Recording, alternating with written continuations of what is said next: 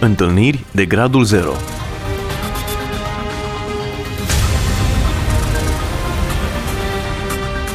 O emisiune realizată de Cristina Olariu.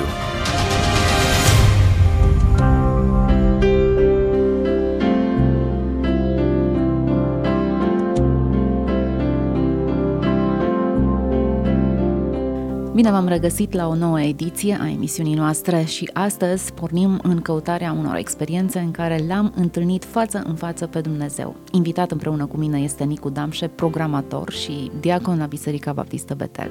Bun venit în studioul nostru! Mulțumesc! Bine v-am găsit! Dumnezeu să vă binecuvinteze! Căutăm astăzi momente zero din istoria ta, momente în care te-ai întâlnit cu Dumnezeu față în față și ai realizat că este El și nu este nicio intervenție umenească, nu este întâmplarea, hazardul, ci acolo este intervenția lui Dumnezeu. Sunt așa de multe întâmplări în viața unui om pe care dacă le analizezi cu seriozitate îți dai seama că acolo a fost mâna lui Dumnezeu. E adevărat că unele te marchează mai mult sau mai puțin. Avem din păcate această meteahnă a uitării. Uităm destul de ușor binecuvântările pe care Dumnezeu ne le-a dăruit, dar totuși unele rămân scrise în noi. Și mai avem o meteahnă a interpretării eronate. Socotim că a fost uh, întâmplarea, am fost noi suficient de iscusiți. Mă gândeam acum, în timp ce, ce vorbeai, la episodul când cei doi ucenici merg pe drum spre Emaus cu Domnul Iisus, nu realizează că este El și la final se întreabă, nu ne ardea inima în noi când ne vorbea și era așa de explicit că e El aici? Ei, poate că împreună astăzi descoperim momente în care ne gândim la întâlniri și apropieri atât de, de intime de Dumnezeu, în care ar fi trebuit să ne ardă inima, dar n-am realizat că este El. Da, acum e... Uh... În călătoria noastră, în viața creștină, poate că cel mai puternic moment care te marchează este momentul în care, conștient fiind, că în fața tuturor celor văzutelor și nevăzutelor, îl mărturisești pe Iisus Hristos ca fiind Mântuitorul și Salvatorul tău și tu spui din toată inima, da, da-ul ăla răsună așa de puternic că se aude în biserică, se aude în ceruri și se aude toată viața în tine. Da-ul acela. Acela e un moment, sigur că da, pentru fiecare din noi, extraordinar.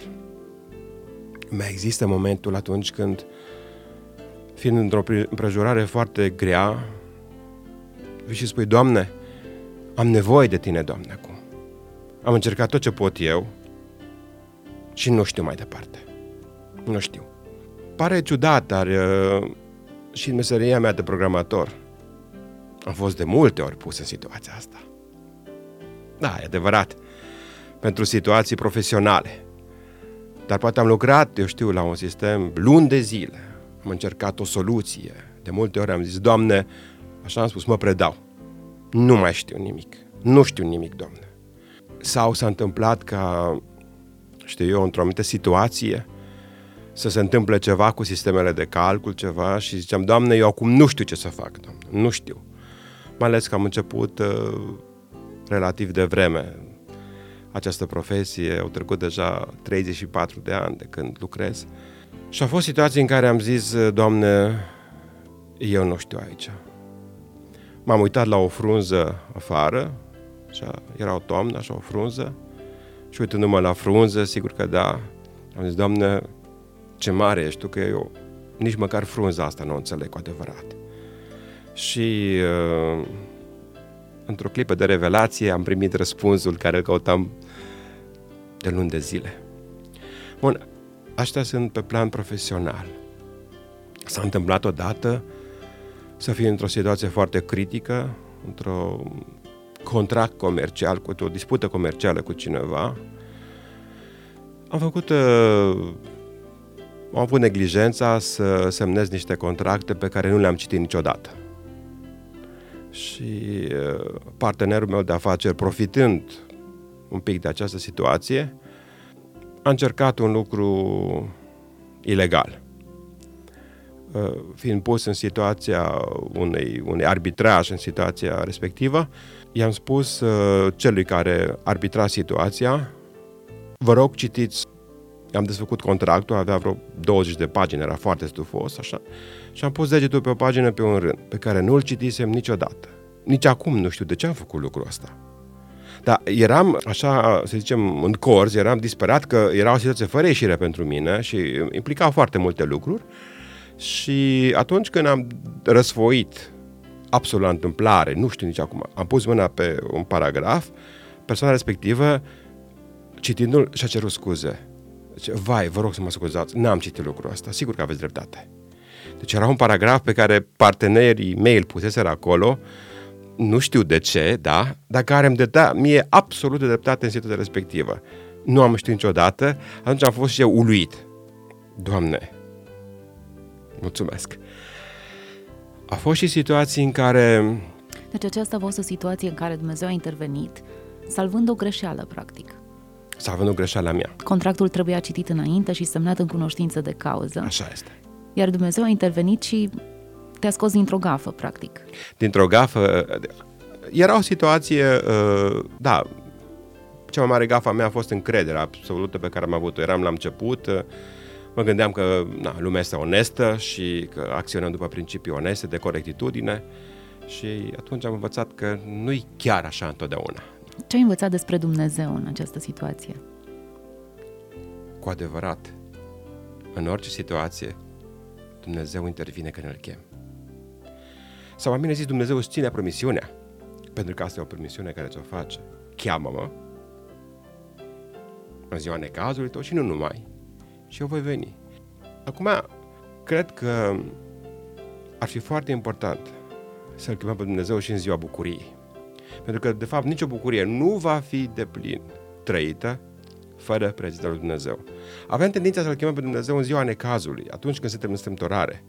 Dar din experiența mea, vă spun că bucuria deplină în orice situație, atunci când, eu știu, poate când s-a născut copilașul sau situații deosebite, așa.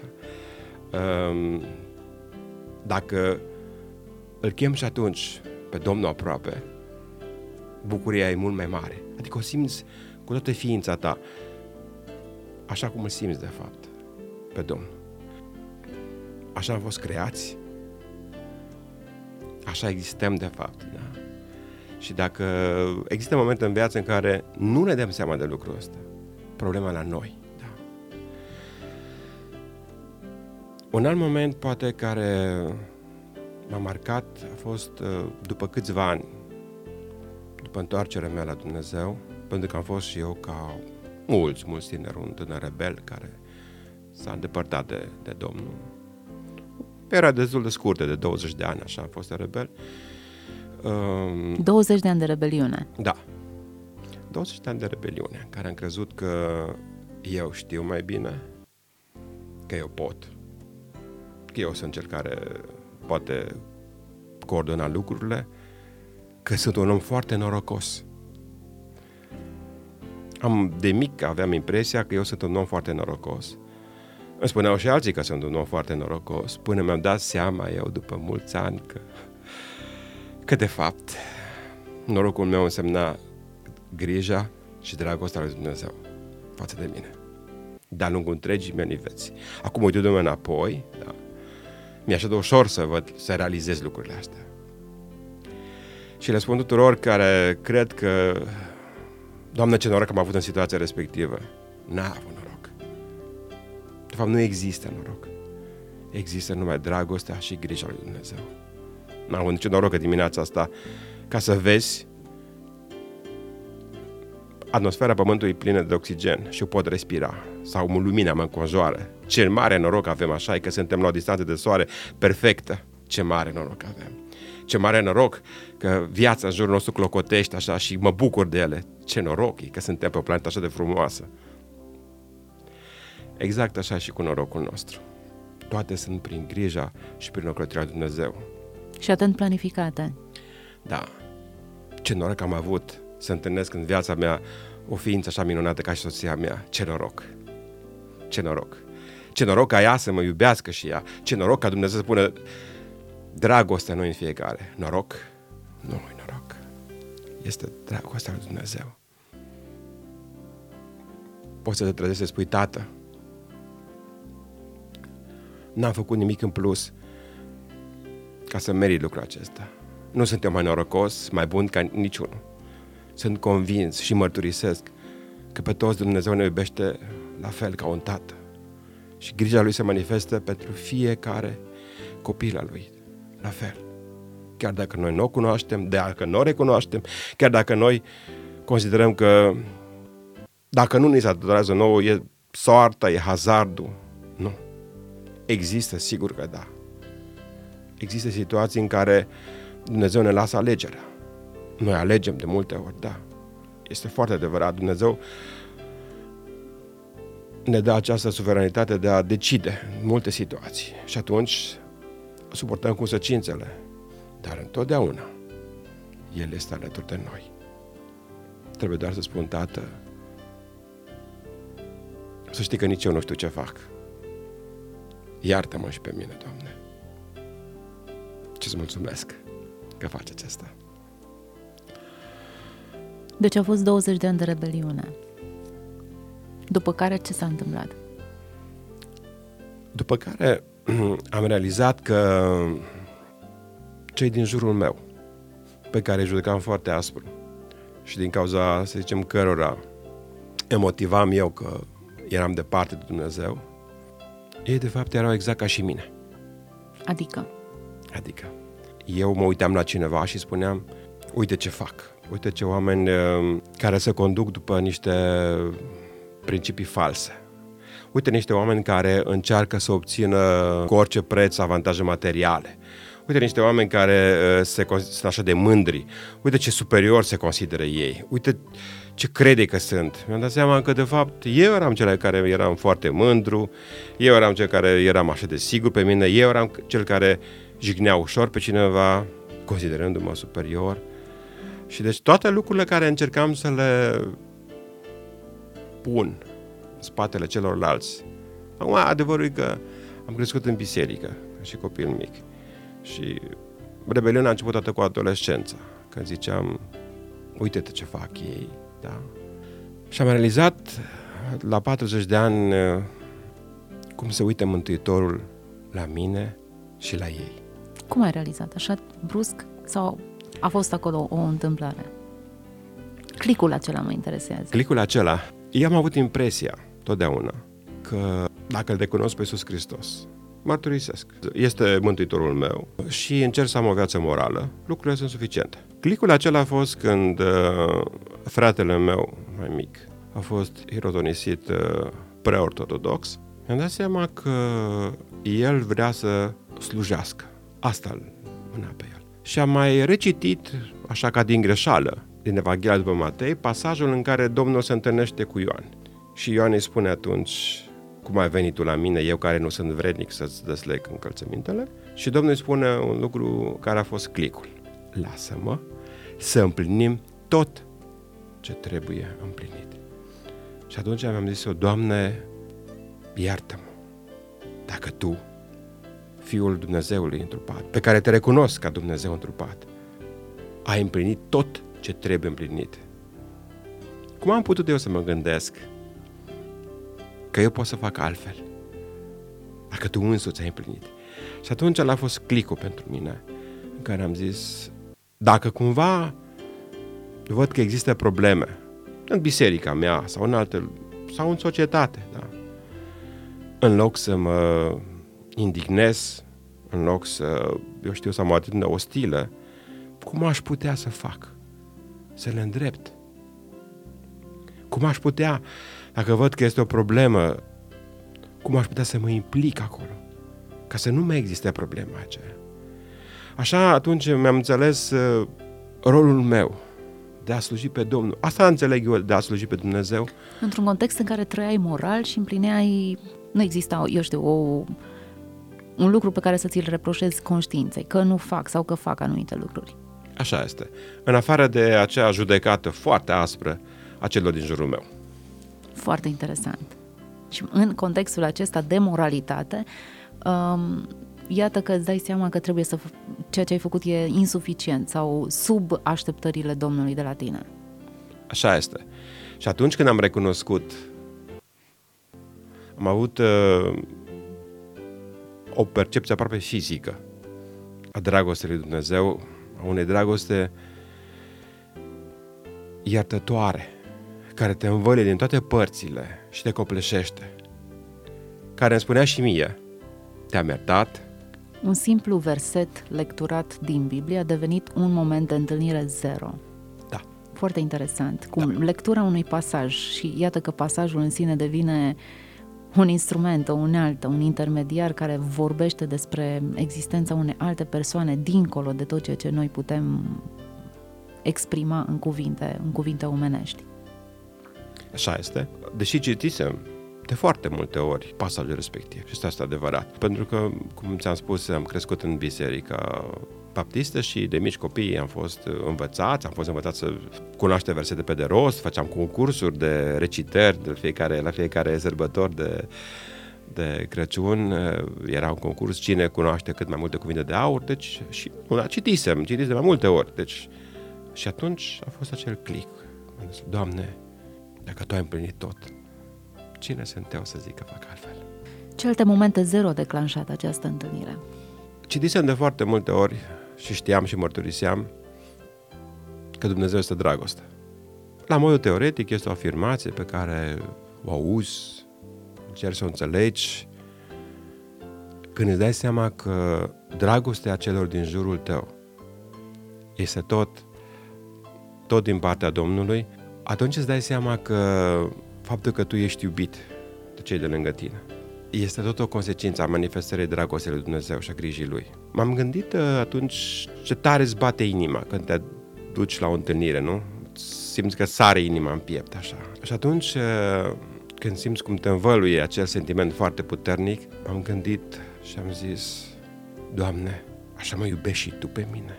Inima Ta de tată așa bate pentru mine? Pentru că eu simt așa o dragoste. Sau când am luat puiul meu în brațe pentru prima dată, atunci iar a fost un, un sentiment în care am zis, Doamne, eu îl țin acum, îți mulțumesc pentru el. Dar așa mă iubești și Tu pe mine? Deci relația aceasta de dragoste din jurul nostru. Sau să mă dau un exemplu care iară m-a, m-a tulburat. Privind în jurul nostru în lumea animală și văzând cu câtă dragoste, cu câtă afecțiune își linge o tigroaică puii sau o ursoaică, ursuleții ei, sau câtă bucurie, câtă afecțiune îți arată un cățeluș când ajunge acasă, câtă bucurie. Se vede amprenta aceasta dragostei pusă în tot ce ne înconjoară. Trebuie numai să o vezi, să te uiți. Mi-am dat seama că această poruncă de a-L iubi pe Domnul cu toată puterea ta, cu toată ființa ta, mai mult decât o poruncă, de fapt, e de a te descoperi pe tine cu adevărat. Pentru că adânc, în interiorul tău, există această dragoste pe care Dumnezeu a pus. Așa cum ne mărturisește Mântuitorul, că Dumnezeu a pus în noi acea dragoste. Ea există. Acum, noi, pe măsură ce creștem, încercăm să o acoperim. Ca să nu fim vulnerabili. Ne învață viața de multe ori că uh, a fi deschis, a fi... Uh, te face vulnerabil. Trebuie să avem grijă în relația cu Dumnezeu să dăm această, eu știu, aceste ziduri deoparte, tot ce acoperă acest profund sentiment de dragoste al nostru față de Dumnezeu, există în noi și trebuie să-l descoperim. Și a fost un moment în care eu mă rugam într-o biserică și mărturiseam în gând, ca orice rugăciune, Doamne, Tu știi că Te iubesc, Doamne. Și mărturiseam multe lucruri. Și în timp ce spuneam aceste gânduri în inima mea, în rugăciune, am auzit în spatele meu o voce care îmi spunea, Tu cel ce îmi spui mie, și îmi reproducea absolut tot ce spuneam eu, iată cum văd eu relația noastră. Acela a fost încă un moment care m-a zdruncinat complet, trebuie să recunosc. Deci te rugai niște lucruri? Da, în gând. În gând, în fără gând. Să le audă absolut nimeni. Nimeni nu le auzea. Și cineva le rostea cu voce și tare. Cineva s-a apropiat după câteva minute în spatele meu și mi le reproducea și spunea, Tu care spui aceste lucruri, eu le spuneam în gând încă o dată, iată ce spun eu despre ele. Și ce spunea despre ele? Aici e curiozitate pură, trebuie să recunosc. Mi-a spus mai multe lucruri, dar referitor la acest lucru că, Doamne, eu Te iubesc. Și spunea, Chiar mă iubești Tu? tu mărturisești-mi acum că mă iubești. Astăzi m-ai iubit? Și știam la ce se referea Domnul. Era ceva care nu putea să știe nimeni decât eu și Dumnezeu. Și mi-a spus o situație care nu știa nimeni decât eu și Dumnezeu. Și spunea faptul că eu îți vorbesc acum, da, tocmai că vreau să-ți atrag atenția. Uite cum văd eu lucrurile. Văd o relație nu zilnică, ci văd o relație absolut permanentă. În fiecare clipă a vieții tale, relația dintre tine și mine trebuie să fie vie, așa cum o simți tu acum. Aveam percepția aceasta că mă rog, mă apropii de Domnul și ok, bun, am rugat și așa, îmi văd după aceea de treburile mele zilnice, știu că Domnul e în control, știu că Domnul e lângă mine. Ei, din acel moment care m-a marcat pe mine, mi-am dat seama că expresia aceasta, Duhul Domnului, este în mine. Este chiar așa.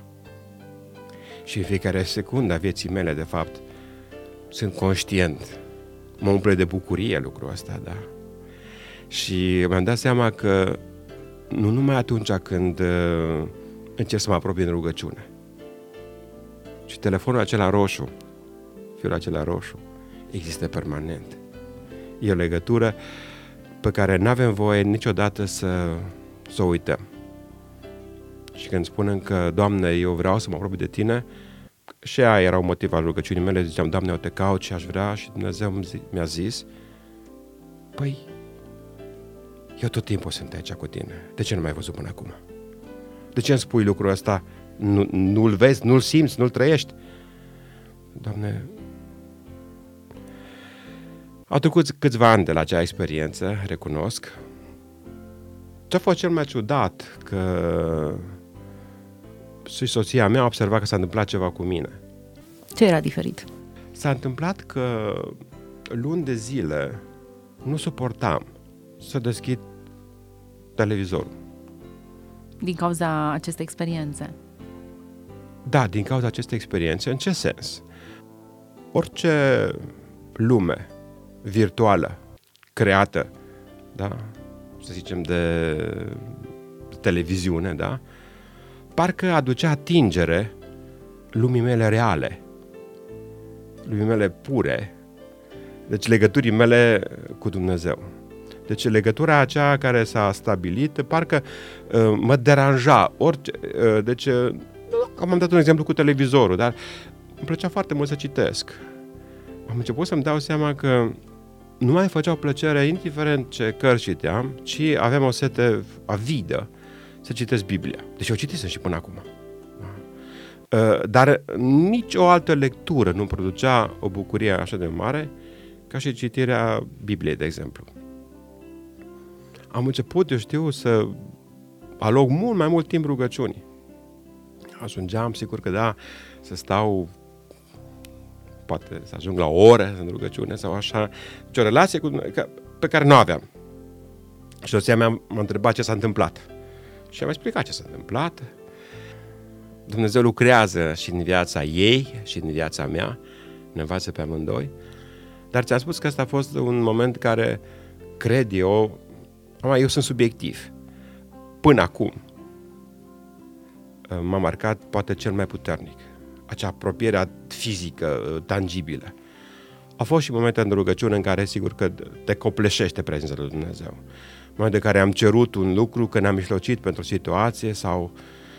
Și de-a lungul vieții probabil, și știu și mărturisesc, că vor fi momente poate și mai puternici de, de apropiere de Domnul.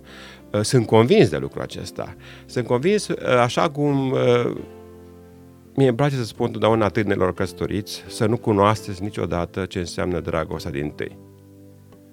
Pentru că mărturisesc din experiența mea, o iubesc pe soția mea mai mult decât în primii ani de căsătorie, da? Deci dragostea crește în anul timpului. Ei, așa și relația cu Dumnezeu. Relația cu Domnul crește, da? Ei, dacă până acum mi se pare mie că din perspectiva mea umană, că am avut niște întâlniri de gradul zero cu Domnul așa, sunt convins că vor urma și altele. Până la marea întâlnire. Mai extraordinară, exact. Până atunci când ei vă vedea mâinile deschise.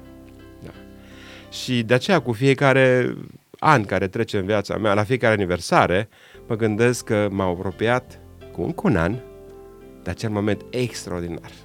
Au fost și momente în care, fiind rugat să mijlocesc pentru cineva într-o rugăciune, iar nu am știut ce să spun sau cum să mă rog și am spus: Doamne, Tu ai spus că ne înveți cum să ne rugăm, și spre surprinderea mea am primit acea inspirație foarte directă la care eu nu mă gândisem, ca să-mi mijlocesc pentru persoana respectivă, situația dată.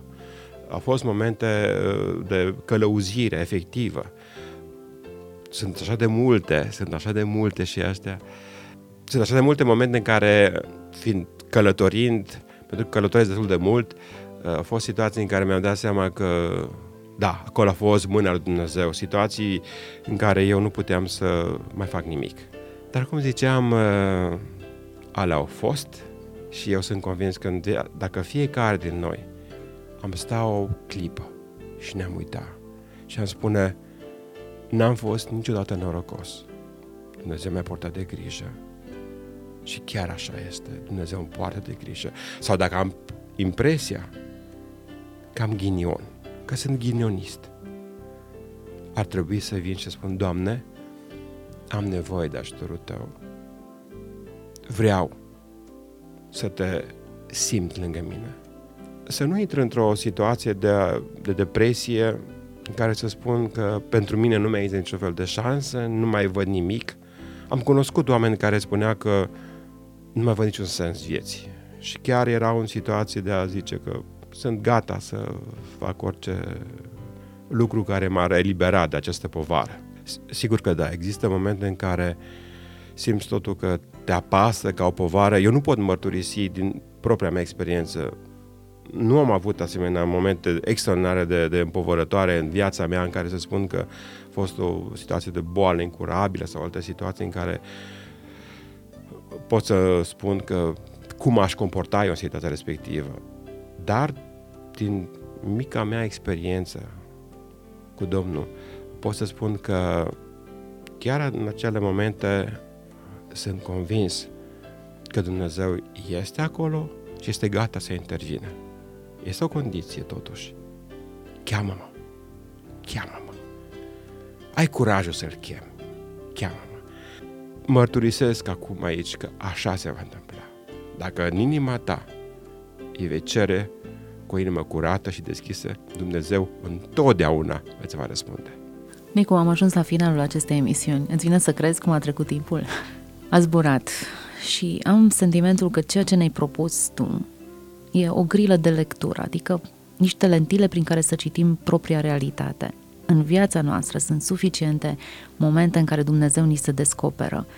Avem nevoie de, de acea corecție a felului în care noi citim ceea ce ni se întâmplă și e exact lucru pe care ni l-ai sugerat. Nu mai citim noroc sau ghinion experiențele prin care trecem, nu le mai citim ca întâmplări, ci ele sunt momente în care Dumnezeu își descoperă fie binecuvântarea Sa, fie ne arată cât de mare nevoie avem de El în anumite situații. Mulțumesc foarte mult pentru această destăinuire. Mulțumesc! Cu mare bucurie doresc să mărturisesc tuturor și le spun: da, nu numai că Dumnezeu există, Dumnezeu este aproape și Dumnezeu ne iubește pe toți. Această emisiune a fost în sine o întâlnire de gradul zero și sper să fie așa pentru ascultătorii noștri. Să fiți binecuvântați! Întâlniri de gradul zero.